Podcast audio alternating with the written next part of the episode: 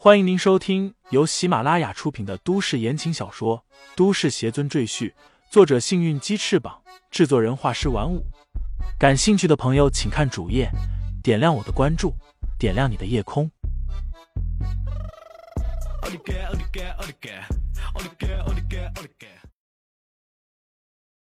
第一百一十三章，杀手段柔上。身后跟着的一个女仆马上回道。已经到书房了。庄小燕点点头，快步向书房走去。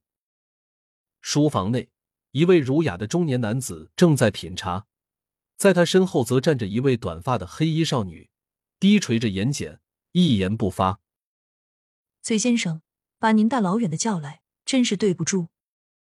庄小燕走进书房，与那中年男子寒暄道：“崔先生微微一笑，淡然道。”郑先生和郑太太是我们暗影门的朋友，为你们排忧解难也是我们应该做的。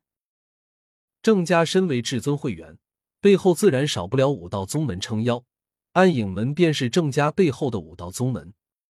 虽然不如楚家背后的洪武门厉害，但也是言下首屈一指的存在了。我丈夫前几天刚刚去了国外办事，否则一定会留下来和崔先生见面。庄小燕简单说了自己丈夫的情况，然后就直奔主题。崔先生，我们想请您帮个忙。郑太太但说无妨。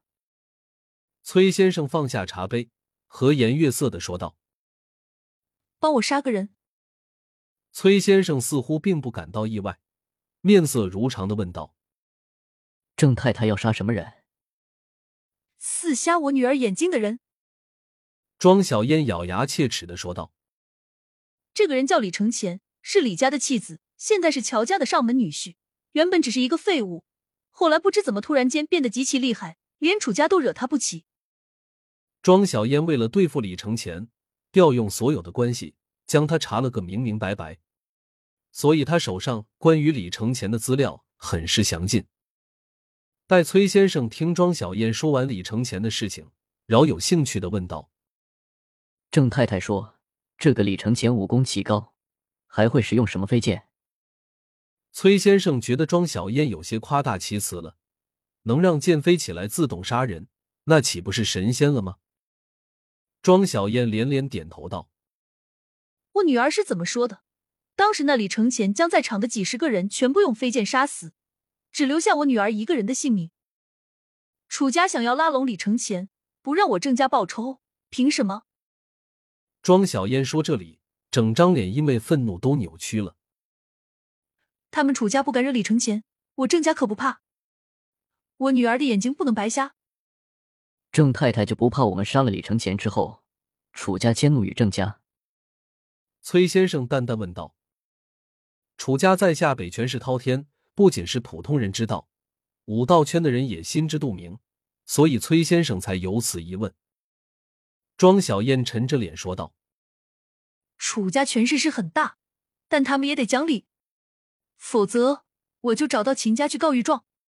大不了我们郑家举家迁徙到下南，投靠赵家。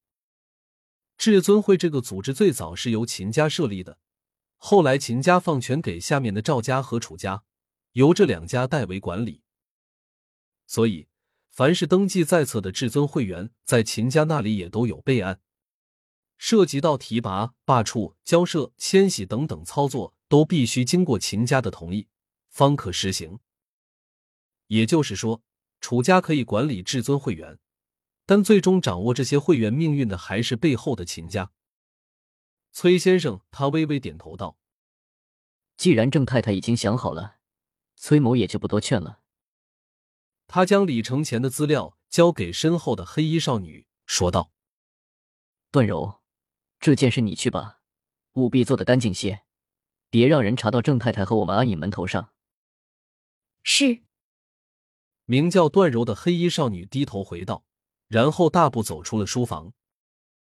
庄小燕看着段柔离开，有些怀疑的问道：“崔先生，这女孩年纪和我女儿差不多，能杀得了李承前吗？”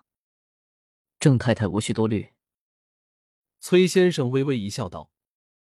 他是我一手调教出来的，功夫很好，而且善于易容，他顿了顿，又说道：“杀手之家，你应该知道吧？”“嗯，我当然知道。”庄小燕有些忌惮的说道：“里面全是冷血杀手，只认钱不认人。”“不错，段柔便是里面的杀手之一，他的实力排在第三位，从未失过手。”崔先生信誓旦旦的说道：“段柔出手，李承前必死无疑。”青龙郡别墅，李承前盘坐大厅上，使用乔雪萌等三人的精血预测出下一个人的生辰八字，再通过罗盘推演天道，预测未来。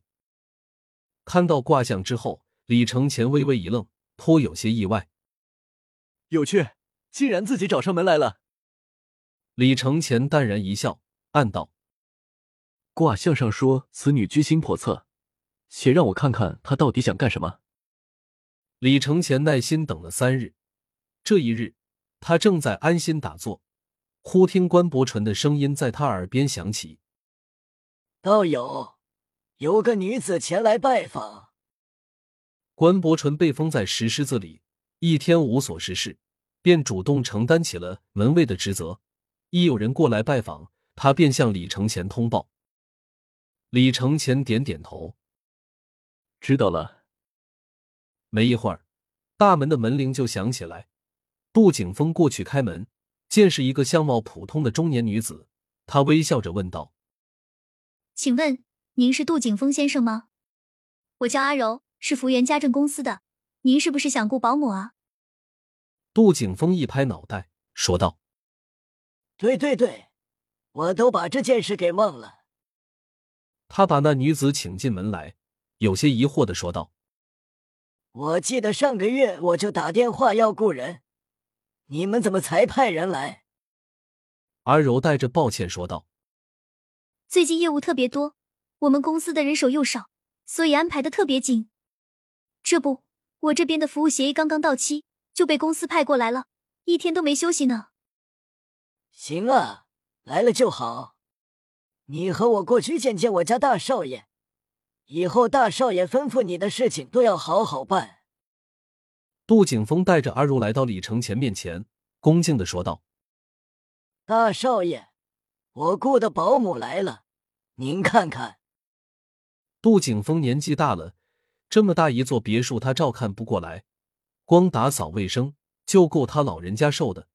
更别提还要修剪别院里的花花草草，药女基本是废人一个，每天都闷在房间里不出来，只有李承前回来的时候，她才会露一面，所以基本指望不上。于是，杜景峰就和李承前提出要雇一个保姆来帮自己，李承前当然不会反对。李承前抬眼看了一下阿柔，点头道：“杜爷爷满意就可以。”我没什么意见。说罢，又闭上了眼睛。